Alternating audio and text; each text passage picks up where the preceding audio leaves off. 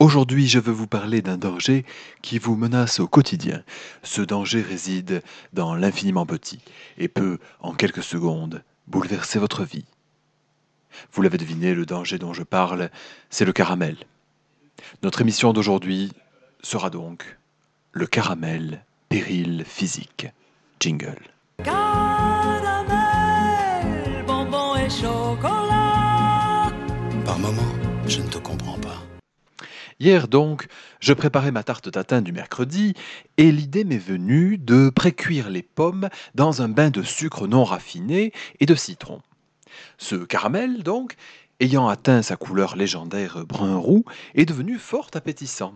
N'écoutant que mon courage, je prends un échantillon dans une cuillère, j'attends quelques secondes pour le laisser refroidir, puis j'y trempe mon doigt. Ceux qui ont plus de deux neurones branchés à autre chose qu'à leur estomac doivent me juger sévèrement à ce point, mais le résultat est là, brûlure vive, profonde, avec formation immédiate d'une cloque pile au bout du doigt, qui freine beaucoup mes activités du quotidien, à savoir la programmation d'algorithmes d'intelligence artificielle et la masturbation. Alors pour mieux comprendre comment le caramel m'a défoncé, je fais appel au physicien Marcel Troual. Marcel Troual, vous êtes professeur à l'IUT Génie des procédés alimentaires de Marseille. Vous publiez un article dans The Italian Journal of Food Processing. Comment expliqueriez-vous ce comportement de fouine que présente le caramel du quotidien? Alors, je vais enfoncer une porte ouverte, mais la première raison physique de votre brûlure, c'est que le caramel, le caramel pardon, chaud. Euh, Sa température, c'est-à-dire euh, l'agitation de ces molécules, est élevée. Et les molécules vibrent, s'entrechoquent souvent, d'autant plus que la température est élevée.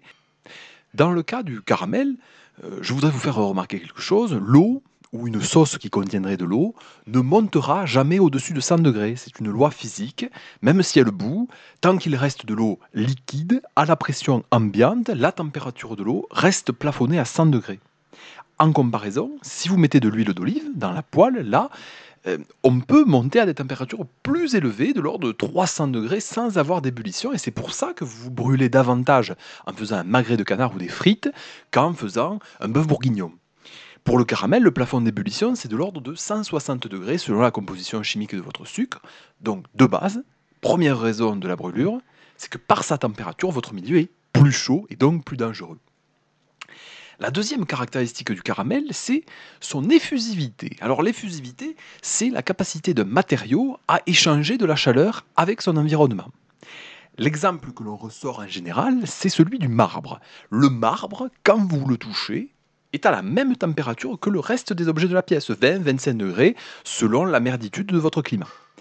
Et pourtant, vous le sentez très froid. Et en fait, c'est qu'il est rapide rapide à pomper la chaleur, l'agitation thermique des molécules qui composent votre doigt. Le caramel, c'est l'effet inverse, il est très rapide, plus rapide que l'eau, du moins, à vous transmettre son énergie, du fait notamment de sa densité.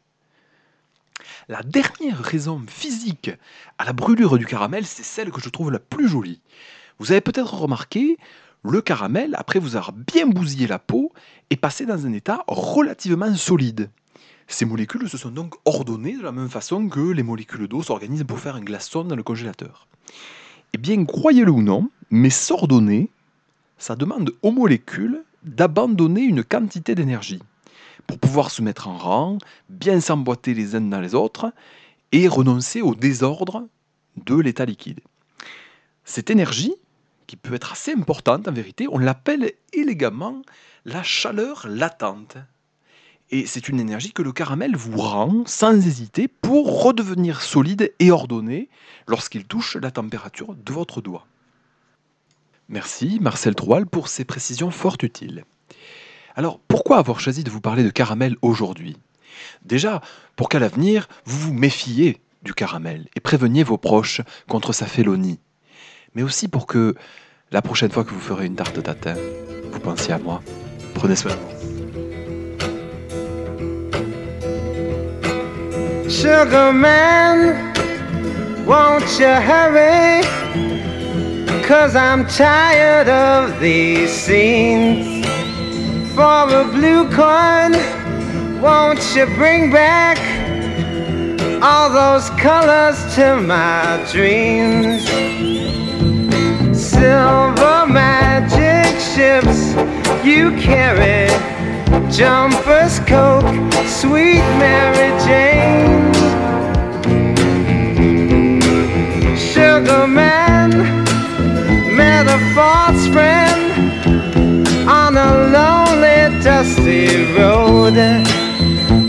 My heart when I found it.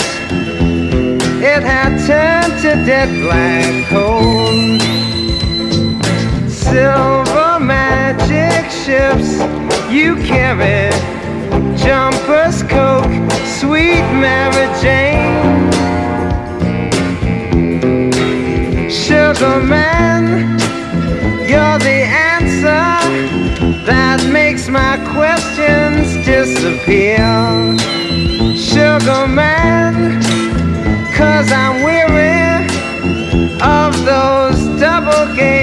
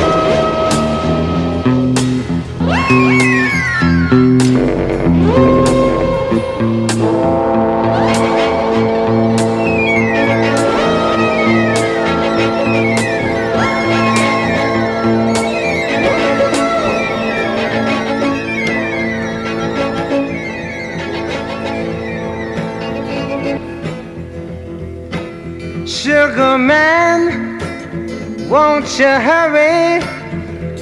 Cause I'm tired of these scenes. For a blue coin, won't you bring back all those colors to my dreams? Silver magic ships you carry. Jumpers, Coke, sweet Mary Jane. sugar man met a false friend on a lonely, dusty road. Lost my heart when I found it. It had turned to dead black coal. Silver